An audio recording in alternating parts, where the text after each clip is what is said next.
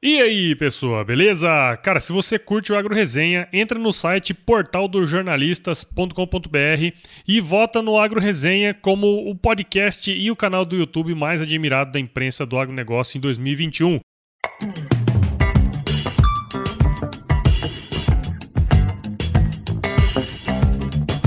E aí, pessoa, tudo bem? A gente continua aqui com o nosso test drive pelas ruas da selva de pedra aqui de São Paulo.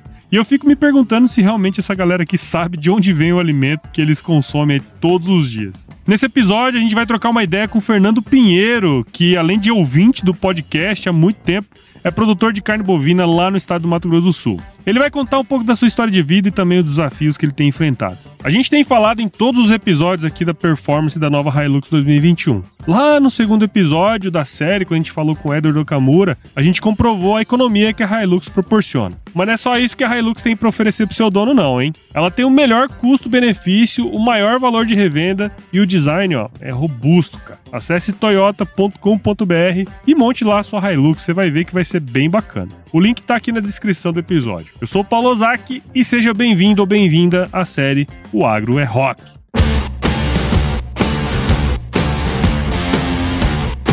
O Agro Resenha apresenta O Agro é Rock. Oferecimento Nova Hilux 2021. A picape mais vendida da categoria. Agora com muito mais força e segurança. Nada detém o seu próximo passo.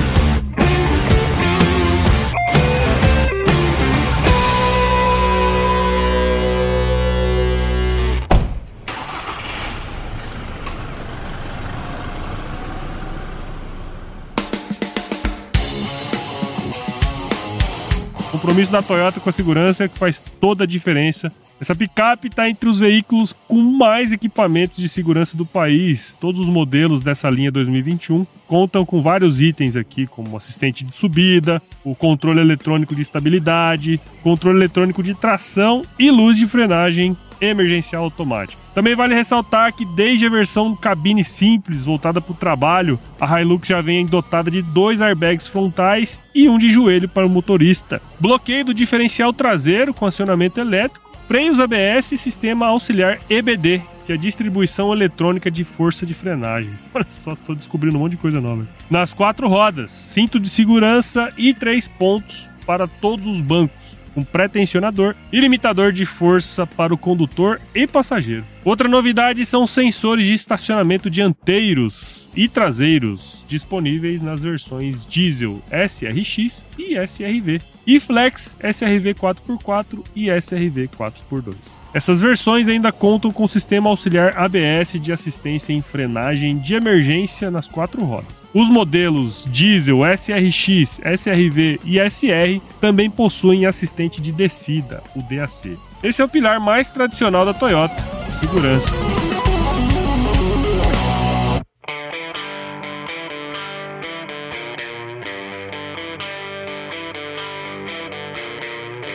Bom, muito bem, tô aqui com o Fernando Pinheiro, que é pecuarista lá no município de Ribas do Rio Pardo, em Mato Grosso do Sul. Tem outras atividades aí também, né? Mas vamos falar ali da fazenda de pecuária dele.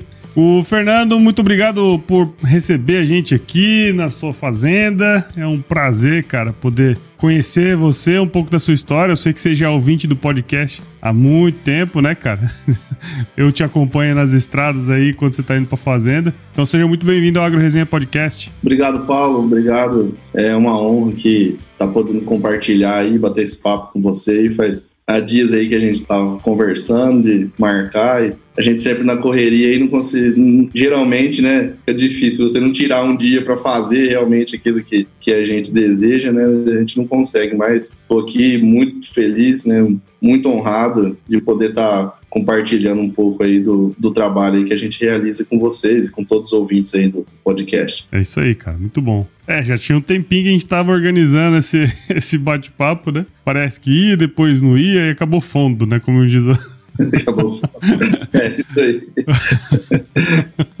Mas, cara, como você já sabe aí ó, a dinâmica do, do programa aqui, né, cara? Eu queria, antes de tudo, se pudesse contar um pouquinho aí da sua história pra gente conhecer você melhor aí, o, o ouvinte, né? Quem tá aí do outro lado conhecer a gente. Bom, Paulo, eu sou natural de Campo Grande, né, no Mato Grosso do Sul. É, quando tinha três anos de idade aí, é, houve uma demanda pelo meu pai se migrar para a fazenda do sogro, é, do meu avô, um bonito. E aí a gente foi para lá, eu era bem pequeno ainda. Depois vieram meus irmãos, nasceram já praticamente lá na fazenda. E, e lá eu passei hoje mais da metade da minha vida, né? E ainda a gente permanece lá. Mas, uh, mas eu fiquei lá até os 17 anos de idade. Era próximo da cidade, 18 quilômetros, é próximo da cidade. E, então, aquela parte boa da vida, né? Ônibus escolar, zona rural. Cara, hoje eu dou um valor naquilo que eu, eu não consigo nem, nem mensurar, né? Na época eu não entendia, né? Hoje eu dou valor. Foi, eu acho que vai ser dos momentos que eu vou levar para minha vida aí que, que foram os melhores, sem dúvida nenhuma.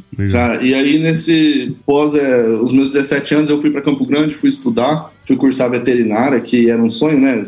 Como todo garoto da zona rural, né? Sim. E aquela, na, naquela época a gente ainda não tinha influência da agricultura na nossa vida como a gente tem hoje, então é, fui, vou, fui, vim para Campo Grande, no caso, para cursar medicina veterinária. É, no meu segundo ano de faculdade, houve uma demanda para que eu fosse para a fazenda, meu avô na época trabalhar, mas que eu fosse para o norte do Mato Grosso. Né? E então foi puta, aquele que veio de frente, meu avô chegou, conversou comigo, falou, cara, você não, não quer ir, Fernando? Tô precisando, não tem ninguém para ir para lá e tal, e, e eu ali fiquei um pouco dividido naquela hora daquele sonho, né, porque eu queria ser um médico veterinário, né, achava que aquilo seria é, a maior realização da minha vida, né. Aí eu conversando com os amigos, conversando com a família, sabe, e eu encontrei aquele apoio zero, sabe, de ir pra lá. Mas, já tava começando a achar que tava bonitinho já que você foi falar e todo mundo se apoiou. Todo, todo mundo, você é louco, cara, que você vai fazer isso, né?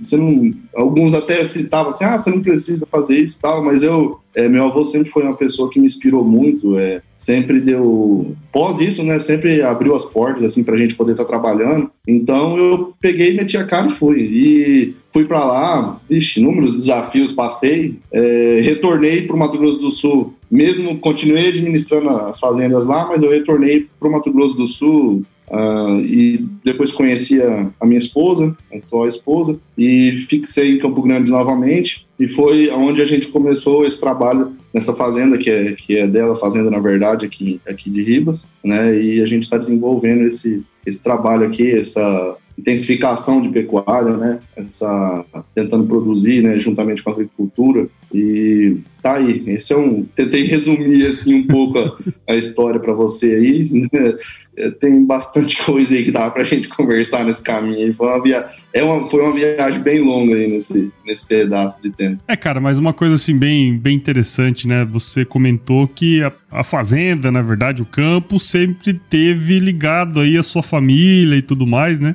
E querendo ou não, isso é um incentivo, né, cara? Para quem tá vivendo isso, continuar vivendo isso, né? É porque é, hoje é muito comum a turma tá no meio ali, mas não enxergar aquilo ali como sendo um futuro, né? Eu acho que isso é uma coisa muito interessante do seu ponto de vista, porque você tava ali sempre, provavelmente seu avô não chamou você à toa, né? Porque provavelmente é porque você ajudava é. ele no dia a dia, né? você não falou isso, é, mas eu só imagino. É, a gente eu, eu, a gente vivenciou né, todo uh, assim, a parte de mão de obra rural, assim, cara, a gente vivenciou isso a vida inteira, né? Desde criança, eu e meus irmãos, né? Posso dizer assim que a gente foi criado em galpão, resumindo bem assim a, a conversa, né? A gente foi criado em galpão e, e a gente sempre teve, né, aquele salário de criança, né, pagava pra gente trabalhar na fazenda, né, ganhava aquele dinheiro. Puta, eu não esperava, eu não sabia quando que ia dar 18 anos que eu queria sacar o dinheiro da, da poupança que minha mãe fazia, né, porque eu só assinava, eu queria assinar um recibo, eu assinava o um recibo, mas não me dava um dinheiro. Não, tá na poupança, tá guardado, e quando você fizer 18 anos, você faz o que você quiser com o dinheiro. Puta merda, cara, eu fiquei, eu fiquei todo esse tempo esperando 18 anos pra pegar. Aquele... Isso ensinou a gente a dar valor, né, cara? Eu vejo eu vejo hoje assim, a dificuldade, às vezes, que as pessoas têm hoje em dia de dar valor né, é, em algo que, que, que, ganham, né? Porque o, quando a gente ganha, né, você não sabe o quanto que, quanto que se demandou de tempo, né? Não dinheiro, mas tempo, amor, é, fazer aquilo bem feito para poder gerar aquele, aquele bem. Então, é, eu sou muito grato a poder ter vivido os momentos como, como, como eu vivenciei quando criança, né? É, hoje a gente vê a dificuldade que é de você poder ensinar uma criança do campo, filho de um funcionário hoje, ele, infelizmente, hoje, com as leis que a gente tem, eu, a gente corre o risco se você tiver você estiver dando oportunidade para ele aprender, né? Então, mesmo você querendo, mesmo a criança querendo, mesmo o pai da criança querendo, né? Ainda as nossas leis dão uma dificuldade nisso daí, né? É, isso aí era uma coisa que eu ia comentar também, né? Porque imagina você trabalhando na, na, na fazenda. pra, recebendo um salário que não ia pro seu, pra sua conta pra você gastar, né? Hoje em dia, meu amigo. É, é bem isso. Eu escutei um, teve um podcast seu que você conversou com um senhor do, acho que do Pará, do, do. Amazonas, do Baixo Amazonas, Isso. E ele, é, que ele comentou é, de um eu esqueci o nome do projeto que existia no passado, que eram de aprendiz, né, de crianças Sim. que trabalhavam, né, era, um, é. era, um, era, era algo dentro da lei, né. Eu falei, cara, falei, a gente precisava disso hoje em dia, porque a gente, eu vivenciei um momento, assim, quando eu morava na fazenda, eu vivenciei a migração de muita gente para a cidade, né. Uhum. Hoje eu tô vivenciando, né, a gente já desde dois anos para cá, dois ou três anos para cá, é, eu comecei a vivenciar uh, o retorno das famílias para o campo. Porque na cidade hoje eles encontraram muita dificuldade, né? Como é, ter casa própria é uma dificuldade, pagar uma luz é casa é dificuldade, é, água né, ter uma moradia de qualidade. E hoje a gente consegue é, entregar isso para a pessoa a troco de que na pena dela ir trabalhar com você no campo, você fornece uma moradia de qualidade para a pessoa para que ela possa estar tá morando próximo ao, ao trabalho, né? Sim. Então eles voltaram a dar valor nisso daí, né, de, um, de uns tempos para cá. E só que hoje a gente enfrenta dificuldade de poder ensinar os, os jovens, né? A, a, a, trabalharem, né? É, sim, Eles cara. ficam, a gente vê, na, vê, vê, nas fazendas aí, cara, as crianças, por exemplo, se elas não puderem ir trabalhar, puderem fazer alguma coisa na fazenda, cara, o que, que elas vão fazer? Na cidade, elas ficam nas ruas. Na fazenda, hoje tem internet, né, cara? A criança é. fica o dia inteiro assistindo vídeo. Olá, tô aqui com um recado para você. O Agro Resenha Podcast está lançando uma série especial chamada O Agro é Rock, em parceria com a Toyota. E eu vou conhecer uma série de produtores com oferecimento da nova Hilux 2021. A Hilux é líder de mercado no segmento de picapes médias desde o final de 2016, segundo a Fena Brave. E agora está lançando a nova Hilux 2021. Esse novo modelo tem uma série de novidades que não cabem aqui nesse primeiro recado, mas eu vou contar algumas coisas para vocês. Como parte do compromisso da Toyota com a segurança, a nova Hilux 2021 traz o pacote Toyota Safety Sense, que inclui controle adaptativo de velocidade de cruzeiro, assistente de pré-colisão e sistema de alerta de mudança de faixa. A performance, que já era boa, também mudou. O motor a diesel passou por uma recalibração, aumentando sua potência para 204 cavalos. A mais potente da categoria de motores com 4 cilindros e mesmo com mais potência, ela ficou mais econômica. Meu, economia e potência ao mesmo tempo, isso é perfeito, cara. O torque, que já era bom, aumentou para 500 nanômetros. Isso quer dizer o quê? Que entrega uma performance de 50,9 kg força a 2.800 RPM. Isso me parece muito, não sei para você. Tá curioso para conhecer a nova Hilux 2021? Então vá na concessionária Toyota mais próxima de você e faça um test drive. Ou então, entre no site toyota.com.br e monte sua nova Hilux 2021. Hilux, nada detém seu próximo passo. Agora vamos voltar para nossa resenha.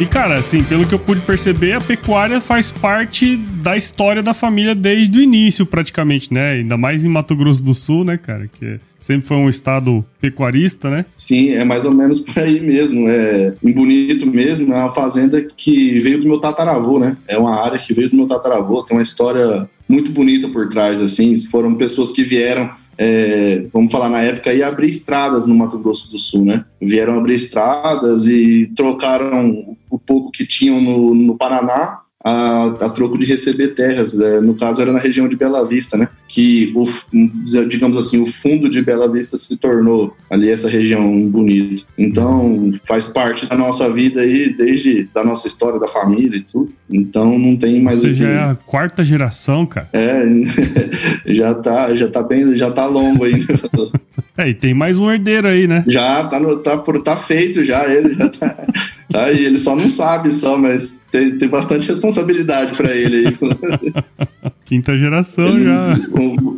é, vamos falar, ele não precisa ser apaixonado, né? Mas tem que respeitar as pessoas que, é que vieram, né? Que deram origem a isso aí, né? Que sempre trabalharam com amor sobre, sobre essas coisas aí. E Fernando, Trazendo para os dias de hoje, cara, eu acho que seria legal se você pudesse contar. Vamos falar especificamente aí do seu sistema de engorda, né? Recria engorda e tal que você tem aí que eu vamos sei. É, como que funciona o sistema de produção aí na fazenda? Hoje ela funciona basicamente com a recria e a engorda, né? A, a cria foi totalmente já tirada dessa fazenda. É, estamos com projetos fora, fora daqui, né? Essa fazenda, ela veio, ela foi agricultada, né? Pelo meu sogro no passado. Quando a fazenda passou para minha esposa, ela ficou somente com a pecuária e hoje a gente viu a demanda de intensificar a recria principalmente, né? A gente estava vendo as dificuldades que é produzir a recria, a escassez de chuva durante o período do inverno, enfim, vários desafios que acabavam travando, né, é, a maior produtividade de, de arrobas por hectare ano. Então, hoje a gente tem os, a meta, né, de que todo animal, vamos falar, chegue na fazenda aí entre abril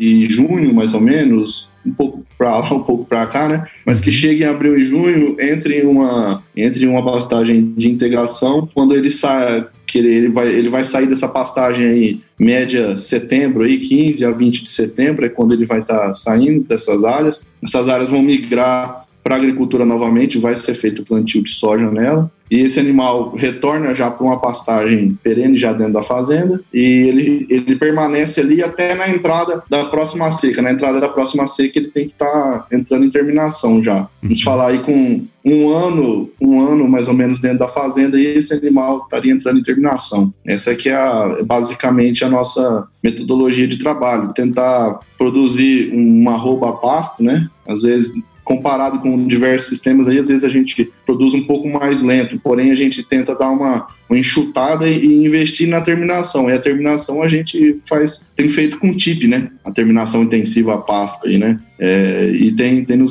tem nos agradado muito. Porém, a gente não, não, não vai fugir mais do confinamento, né? O confinamento já vem, a gente já vem começando a realizar esse ano aí um projeto novo aí de intensificar mais um pouco o confinamento, para que a gente possa dar ter um aumento aí na agricultura e conseguir uma maior concentração né, de abates. Né? A gente está com os abates bem distribuídos durante o ano, mas a gente está com ideia aí de dar uma concentrada mais neles. E você, na verdade, é um case interessante, né, do pecuarista que vira agricultor, né? É, e a gente vê aqui, por exemplo, eu estou em Mato Grosso, eu vejo muito o case do agricultor se tornando pecuarista e cada vez mais a gente tem percebido essa, essa migração, né? Do pecuarista se tornando produtor como uma alternativa ao seu sistema de produção, né? engraçado porque tanto, tanto eu como a minha esposa, é, nós nunca, acho que no passado assim a gente não se via nesse mundo, né? Da agricultura, né? Eu eu, como disse aí, eu me criei dentro, dentro da pecuária, né? É, meu avô sempre teve alguma parceria agrícola dentro da fazenda e hoje é o que mais, é o que é, é, é a maior fonte de renda dele, né? Mas ele sempre teve uma parcela pequena, cara. A gente vê aquilo fala, cara, esse cara não ganha dinheiro, né? Esse, aí, esse cara não, não, não vai para frente. Enfim, tinha, tinha esse ponto de vista, minha esposa com o mesmo ponto de vista, mas aí a gente foi foi chegando nos momentos assim, se deparando com alguns entraves, como a, o primeiro que a gente encontrou foi a, foi a reforma de pasto. A gente via que tinha uma demanda por reforma de pasto. Aí começa a conversar e tal. Eu tenho o meu irmão que administra uma, uma parceria nossa lá e ele já estava querendo entrar na agricultura. Eu conversando com ele, eu perguntei de alguns custos, ele me passou os custos. Eu falei, cara,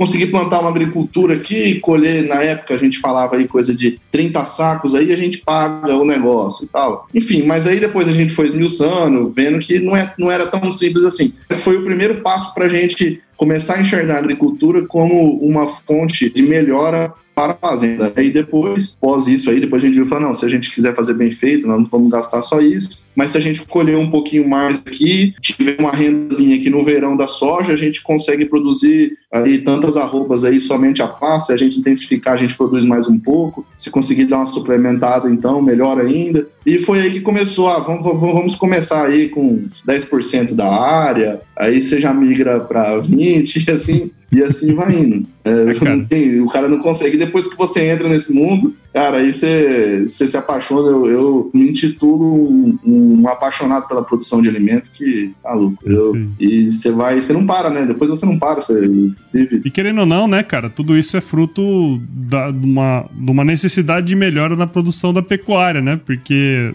juntando todos esses elementos seus, né? Sem você dúvida. canaliza aquilo e consegue produzir melhor, mais o que, enfim, retorna para todo. E, e, e, completa o ciclo da história aí da fazenda também, né? Sim, é, a gente está numa. A gente está localizado aqui, a nossa localização é numa região bem, bem manchada, que a gente fala de terras no, no Mato Grosso do Sul, né? É, não são os maiores teores de argila, né? Que seria uma primeira o primeiro ponto assim para a pessoa falar se a terra é, né, é, boa ou não, né? Vamos lá, né? a gente sempre usa, a gente sabe que não é só isso que, que determina né, a produtividade do solo, mas o primeiro passo a gente fala, ah, lá é, é arenoso, né? Arenoso, né?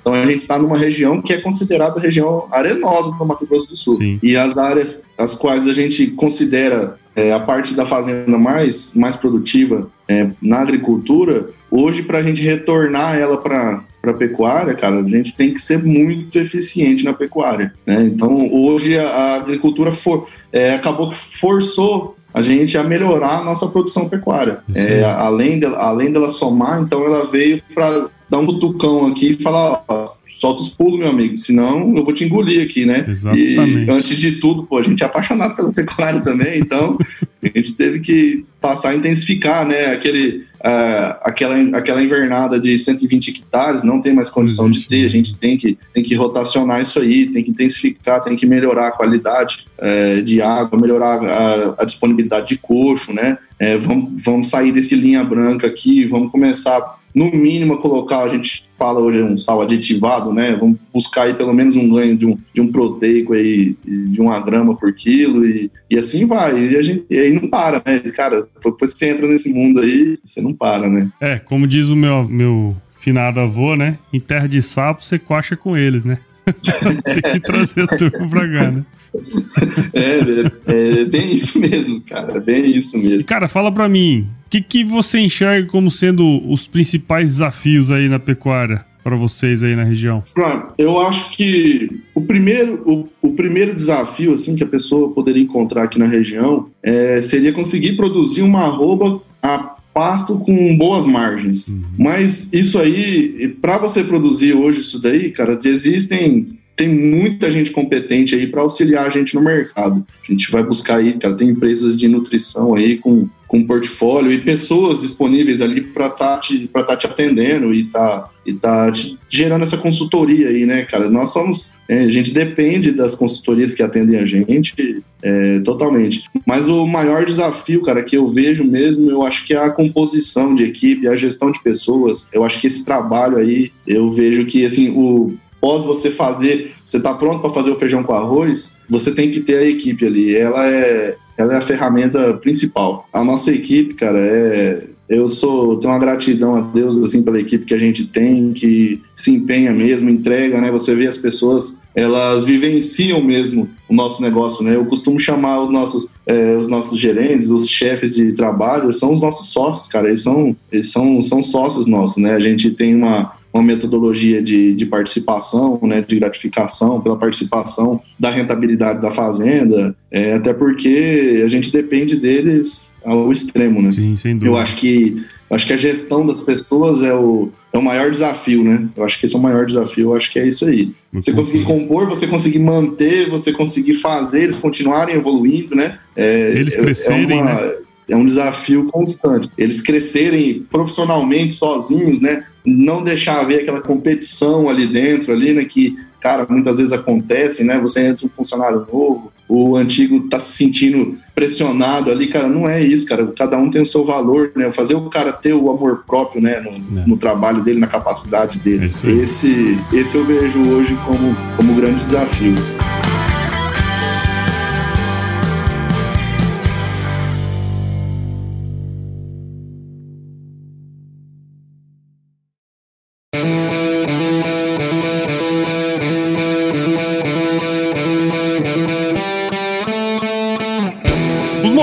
Linha 2021 da Hilux seguem equipados com motores diesel e flex. No entanto, a grande novidade é o aumento de 15% de potência do propulsor 2.8 litros 16 válvulas diesel, que passa agora a gerar 204 cavalos de potência. Além disso, o torque para os modelos dotados de transmissão automática de 6 velocidades sequencial também cresceu 11%, gerando agora 50,9 kg-força a 2.800 RPM.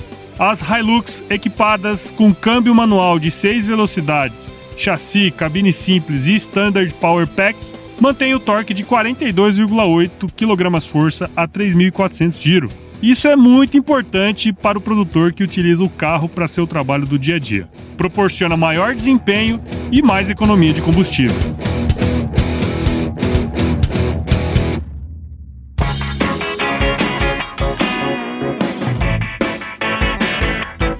Indo para uma outra linha aqui, né? Você, é, como produtor rural, certamente em algum momento, né, cara, você teve que ser forte aí para superar alguma adversidade e tudo mais, né?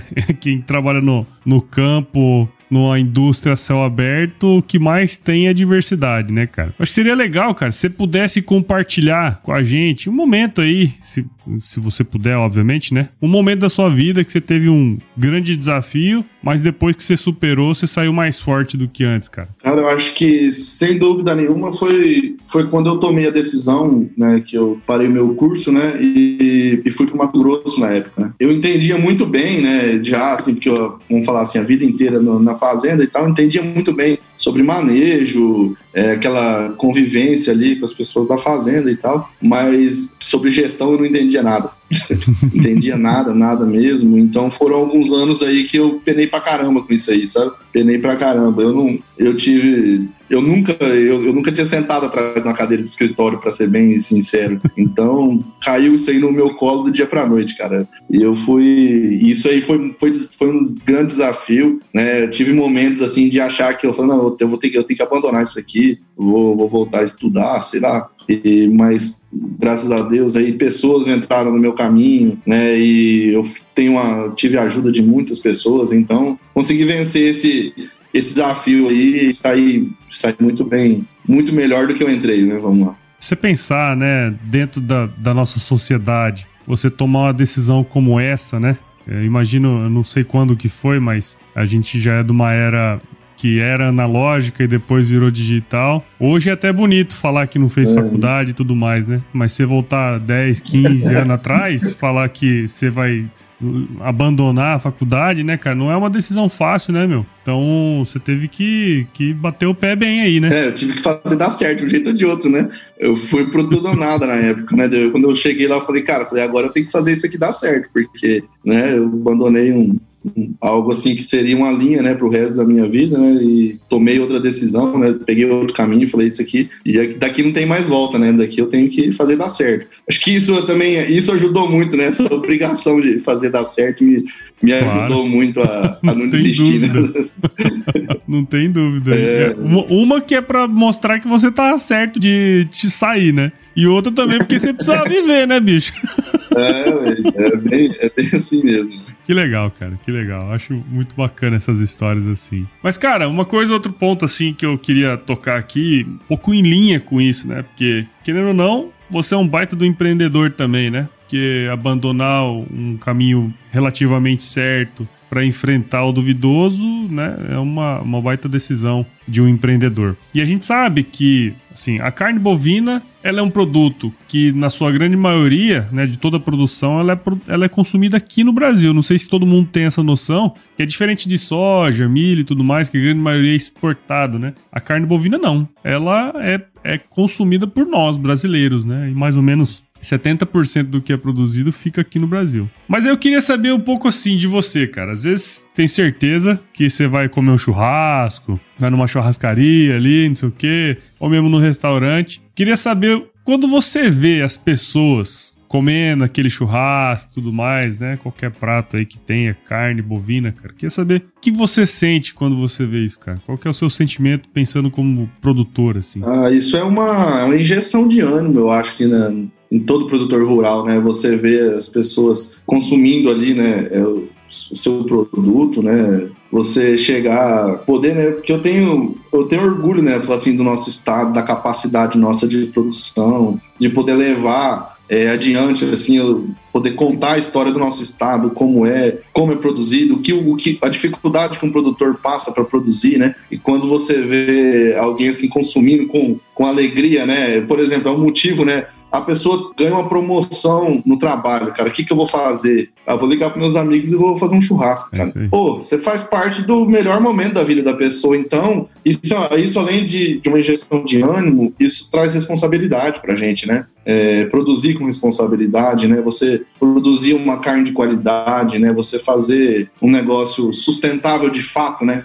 É, ter sustentabilidade de fato, né? Que a sustentabilidade, acho que você vai saber é, resumir muito melhor do que eu aí, que você sempre fala sobre isso, né? Então, eu acho que isso aí traz tanta alegria para a gente quanto, quanto uma responsabilidade, né? De estar de tá cada dia produzindo mais e com mais qualidade, né? Isso que a gente, é isso que a gente deseja, né? As pessoas vão ao mercado e falam, não, a carne tá boa, no açougue do fulano é bom, principalmente esses açougues de interior, assim, tem a tradição, né, de ter uma, uma carne de qualidade, né, cara? E isso me alegra muito, porque você vê no, no, mercado dos pequenos, né? Vamos lá, assim, né? O cara do, é o cara do frigorífico pequeno que é exigente com a carne, né? O cara do frigorífico pequeno não, quer uma não, não, quer um animal com acabamento mais ou menos, ele quer um animal com acabamento diferenciado. Isso aí significa o quê, cara? Que o nosso mercado é exigente para isso, né? O mercado interno, né, é exigente para isso, né? Sim. E isso traz essa responsabilidade para cima da gente de volta. É, cara, eu acho que esse, esse é uma palavra que você definiu aí é justamente essa, né? Responsabilidade responsabilidade, né? E quando a gente fala de produção sustentável e tudo mais, é muito bonito olhar sobre o viés do ambiental apenas, né?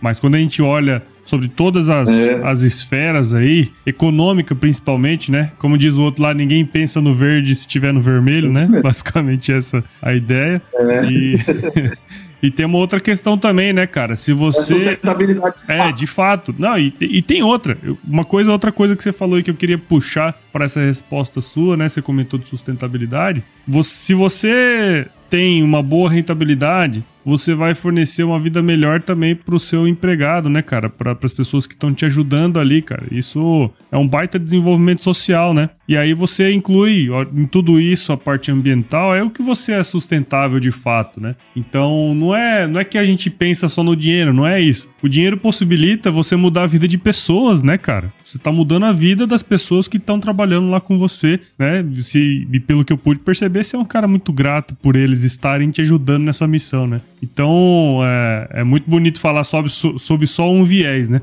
Mas quando a gente olha o contexto, né, é responsabilidade mesmo, né? Nossa, mas é, falou assim, a vida do produtor rural é tá em cima, são desafios, né, e responsabilidades diárias, né? Tem uma coisa que eu sempre vejo no, nos seus programas, que são os convidados é, preocupados em levar levar a realidade do produtor rural adiante, né? Porque aquele uhum. negócio do produtor rural ser apedrejado, né? É, eu, essa semana mesmo eu estava conversando com um casal de primos do moram em São Paulo e eu explicando para eles, eu falei, gente, vocês têm que entender que a pessoa, para ela ter uma produção realmente longeva e, e, e, rentável, se ele não fizer uma, uma preservação, porque a gente estava num assunto sobre solo e tal, qualidade do solo, se a pessoa não fizer uma preservação do solo dela, não adianta, cara, essa pessoa ou o mercado vai, por conta própria, vai acabar expurgando, porque ele não vai produzir vai parar. Vai chegar num determinado momento que ele não dá conta. Então você precisa preservar o seu solo, principalmente. Né? O solo é a maior riqueza que a gente tem hoje, é o nosso solo. Então, se a gente não preservar o solo, e é, e é totalmente contra o que as pessoas acham, né? O que muitas pessoas acham. Né? As pessoas acham que entendem que quanto mais eu sugar, mais eu vou ganhar dinheiro e, e não tô nem aí para isso, né? E, é. não tô nem aí pro solo. Né? Uh, o, que eu, o, o, que eu, o que eu costumo dizer, a gente tem que fazer as pessoas entender o que se nós não preservarmos, o cara que não preserva, ele não ganha dinheiro. É, é, isso que eu acho que as pessoas têm que entender. Porque o que impacta muito na,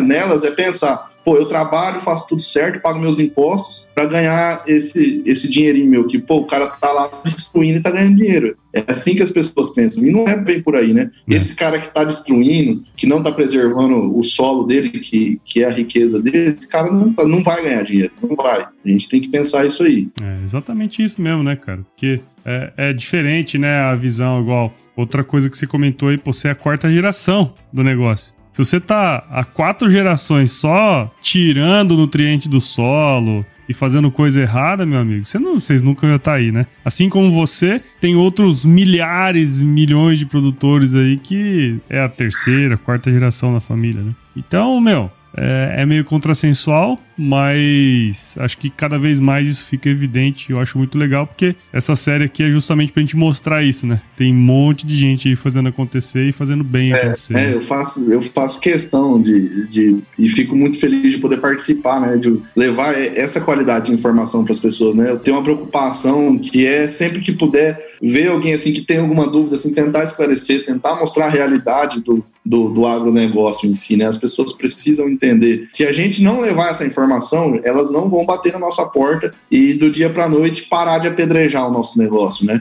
É, então são trabalhos, principalmente como o seu, como outros entrevistados que você levou aí, que fazem de levar essa. Que quando você conversa, cara, com as pessoas que vivem nas grandes metrópoles, você fala, não, não dá para acreditar as, as coisas que as pessoas imaginam, né? Como funcionam, né? É, certo dia mesmo eu viajando, chegando até em Cuiabá aí, sobrevoando ali sobre, sobre o Pantanal ali, né? Chegando em Cuiabá, o passageiro que estava ao meu lado, eu conversando com ele, um cara morava de São Paulo, trabalhava com a indústria de alimentos, e ele disse, e eu conversando várias, vários assuntos, e entrou num assunto sobre pastagens e tal, e aí ele olhou o, o Pantanal embaixo, Falou, é engraçado, né? Porque isso aqui tudo era mata, né? Falei, falei puta merda.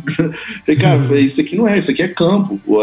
mas existe campo? Falou pra mim. Falei, lógico que existe, cara. Existe isso no Brasil todo, na África. Existem áreas de campos nativos, é nativo, é desse jeito, não tem floresta. Falei, eu achava que isso aqui era tudo mata. Eu falei, meu Deus do céu, gente. Aí você vê a qualidade de informação, né, o nível de informação que chega para essas pessoas, né? É, isso aí, isso aí volta direto para nós, né? É, exatamente. É, volta direto para a imagem, né? Então, Fernando, a gente conseguiu abordar muitos assuntos bacanas aqui, né? Que eu acho que a pecuária sempre tá no, no meio, né? Quando a gente fala de pecuária, a turma sempre fala de, de coisa ambiental, né? Eu acho que a gente conseguiu falar sobre isso. Outra coisa que a gente falou muito sobre sucessão, né? Se é a quarta geração, as tomadas de decisão que você teve. E essa série aqui, cara, essa série chama O Agro é Rock. eu vou te explicar, né? Todo mundo fica falando que o agro é pop. Eu acho que não. Na minha visão, o agro é rock. Por dois motivos. Primeiro, porque o pop, você com três acordes, você faz uma música. No rock não é bem assim. No rock é uma coisa mais complexa. Então já esse é o primeiro. E outra, você não tem banda de rock se não tiver pelo menos três caboclos fazendo um baixo, uma bateria e uma guitarra. Então você tem que fazer um negócio em conjunto, né? Você toca ali em conjunto para fazer uma música e tudo mais, né? Então eu vejo o, o agro muito mais nesse, nesse espectro, né? E para fazer jus a esse nome, eu queria que você escolhesse uma música para ser a trilha sonora da sua vida aí, pra gente tocar aqui no som da Hilux aqui, cara. Ah. Eu. Ó, e não precisa ser rock, não, tá? Pode ser qualquer coisa. Ainda bem, porque eu tava ferrado pra escolher a música de rock. eu, eu sempre escutei muita música, diminuiu, diminuiu um pouco a frequência quando passei a escutar podcast, né? Daí você acaba trocando um pouco o momento vago ali, né? Pelo, pelo podcast. Mas uh, acho que a trilha sonora aí, uma, a música que, que eu gosto de fato, assim, que acho que marca muito a minha vida é da é, Délio e Delinha, na verdade, né? Que são, é uma, era um casal né, de Sul Mato Grossense mesmo, são daqui do Mato Grosso do Sul. Uhum. Ela, acho que ela é um símbolo da música Sul Mato Grossense, né? Tem uma música que eu gosto muito que chama Antigo Aposento, né? E essa música aí toca, sempre tocou muito, eu escutei muito ela ainda desde criança, né? nos bailes de fazenda que a gente ia, é, nas festas de laço que a gente participa. Então, é, é, ainda é tocado, né? Você vê os cantores can tocando muito no Mato Grosso do Sul. Legal. Eu acho que essa música aí me representa bem ela. Bacana, bacana. Tu vai estar tá escutando aí no, na sonzeira do, da Hilux aqui. Pra matar minha saudade, cheio de felicidade, meus amigos encontrei.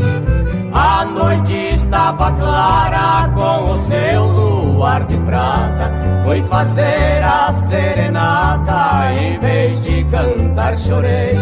Percebi logo a saudade. Seguinte, você acabou de ouvir essa música nesse novo sistema de som da JBL, com seis alto-falantes, dois tweeters e um subwoofer. Cara, o som é rock and roll da pesada mesmo. O sistema faz parte da central de conectividade da nova Hilux 2021, que tem uma central multimídia de 8 polegadas com Apple CarPlay e Android Auto. Conexão Bluetooth, câmera de marcha ré, TV digital e GPS integrado. Além disso, para a versão Power Pack, tem um aparelho novo de áudio, com tela touch e com a conectividade Android Auto e Apple CarPlay. Coça o pé de todo sul Mato Grossense com uma música dessa. É isso aí, cara. Muito bom. Muito bem, cara. Pô, Fernando, eu queria agradecer demais, bicho, sua participação aqui no Agro Resenha. É, essa série está sendo uma série muito especial. O seu episódio é o quarto episódio já, né? A gente já conversou com outras três pessoas aqui. O grande objetivo dela foi conversar com quem produz os alimentos que vão no PF paulista lá, que é o arroz, o feijão, a carne, a salada, o cafezinho que você toma logo depois, né? O que eu queria mostrar com essa série, o que eu quero mostrar com essa série, na verdade, é que tem um monte de gente fazendo acontecer para aquele PF tá ali todo dia, né? Na, na, nos restaurantes e tudo mais, cara. Então eu espero de coração mesmo que você do outro lado, que esteja escutando esse episódio aqui, tenha entendido um pouco mais sobre a produção, ver o tanto que de tecnologia que está sendo aplicada né, na produção de carne bovina. E, cara, muito obrigado mesmo por você ter disponibilizado. A gente está gravando aqui num domingo de manhã. E muito obrigado por você ter disponibilizado seu tempo aí. Parabéns pelo seu trabalho que me alimenta e alimenta também quem tá escutando aí do outro lado, cara. Obrigado, viu? Imagina, Paulo, é uma honra, cara. É, eu tenho, eu posso dizer aí que o seu podcast aí é o primeiro podcast que eu passei a escutar desde quando eu comecei, porque é, quando eu vou pesquisar alguma coisa nova, eu sempre coloco lá agro alguma coisa lá para mim ver o assunto. Saiu agro resenha lá, cliquei nele e foi aí que começou. Então, eu tenho orgulho de estar participando aí, batendo esse papo com você, né? Dizer pro pessoal de casa aí que, que a gente é, tem orgulho de ser produtor rural, que, de produzir o alimento, de levar o alimento adiante, isso é uma paixão que a gente tem. É, e não vai parar por aqui. A gente vai estar aqui, vai estar enfrentando os novos desafios, né? É, a gente vê você aí com inúmeros desafios novos, né? É, e mesmo assim não deixa de levar essa informação adiante, né? Eu, eu, fico, eu fico muito feliz quando eu vejo pessoas como você levando a informação adiante, fazendo questão de que as pessoas entendam mais é, sobre o agronegócio, né? Essa preocupação da, do cara lá da grande metrópole estar tá entendendo todo o processo que acontece para ele comer aquele aquele PF ali em 10 minutos ali, tchau, né? Ele, tchau. Cara, aquilo ali faz parte do dia a dia dele e tem muita gente por trás. Exatamente. Você não falou aí, ó, do animal chegar na sua, na sua fazenda até você matar ele é mais de um ano, né? Vamos dizer, um ano e três meses, mais é. ou menos, né? E o cara come um. O cara come um bifinho ali em 10 minutos e vaza, né? Nem sabe o tamanho. Tchau, ele não sabe o que ficou por trás, né? Realmente. É isso Bom,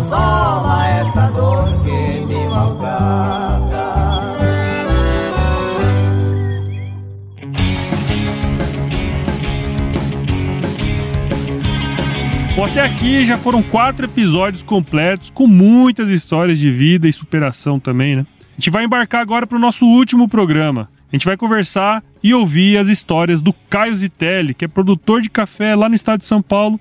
E o Caio, ele está na cidade de Franca, que fica pertinho da capital do estado. Não se esqueça de acessar toyota.com.br para montar sua nova Hilux 2021. É muito legal, bastante interativo lá.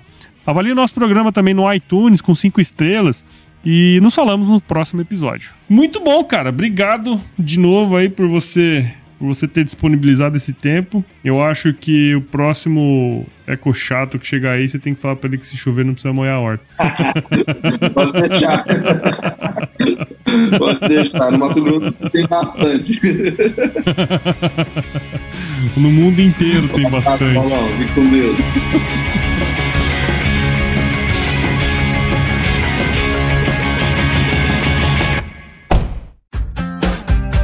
O Agro é Rock. Oferecimento Toyota. Apresentação Paulo Ozaki do Agro Resenha Podcast.